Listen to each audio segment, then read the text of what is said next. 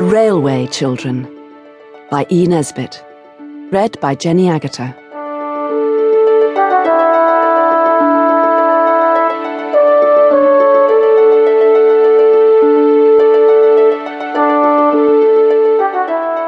They were not railway children to begin with.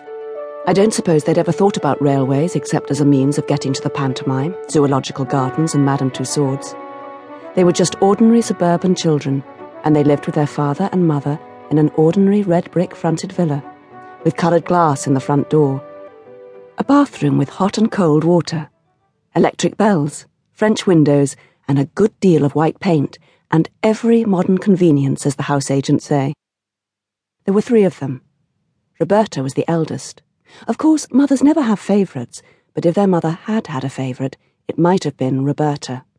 Next came Peter who wished to be an engineer when he grew up, and the youngest was Phyllis, who meant extremely well. These three lucky children always had everything they needed pretty clothes, good fires, and a lovely nursery with heaps of toys. They also had a father who was just perfect, never cross, never unjust, and always ready for a game. At least, if at any time he was not ready, he always had an excellent reason for it and explained the reason to the children so interestingly and funnily that they felt sure he couldn't help himself. You will think that they ought to have been very happy, and so they were, but they did not know how happy till the pretty life in Edgecombe Villa was over and done with, and they had to live a very different life indeed. The dreadful change came quite suddenly. Peter had a birthday, his tenth.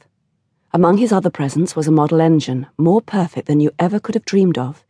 Its charm lasted in its full perfection for exactly three days. Then the engine suddenly went off with a bang. The dog was so frightened that he went out and did not come back all day. All the Noah's Ark people who were in the tender were broken to bits. But nothing else was hurt except the poor little engine and the feelings of Peter. The others said he cried over it, but of course, boys of ten do not cry, however terrible the tragedies may be which darken their lot. He said that his eyes were red because he had a cold. Father had been away in the country for three or four days. All Peter's hopes for the curing of his afflicted engine were now fixed on his father, for father was most wonderfully clever with his fingers. He could mend all sorts of things. Peter, with heroic unselfishness, did not say anything about his engine till after father had had his dinner and his after dinner cigar. The unselfishness was Mother's idea, but it was Peter who carried it out. Hmm, said Father, when he had looked at the engine very carefully. The children held their breaths. Is there no hope? said Peter, in a low, unsteady voice. Hope? Rather. Tons of it, said Father cheerfully. But it'll want something besides hope. A bit of brazing, say, or some solder, and a new valve. I think we'd better keep it for a rainy day. In other words, I'll give up Saturday afternoon to it, and you shall all help me. Can girls help to mend engines? Peter asked doubtfully. Of course they can. Girls are just as clever as boys, and don't you forget it. Just then there was a knock at the front door. Ruth, she was the parlour maid, and had red hair, came in and said that two gentlemen wanted to see the master. I've shown them into the library, sir, said she. I expect it's the subscription to the vicar's testimonial, said Mother, or else it's the choir holiday fund. Get rid of them quickly, dear. It's nearly the children's bedtime. But Father did not seem to be able to get rid of the gentlemen at all quickly.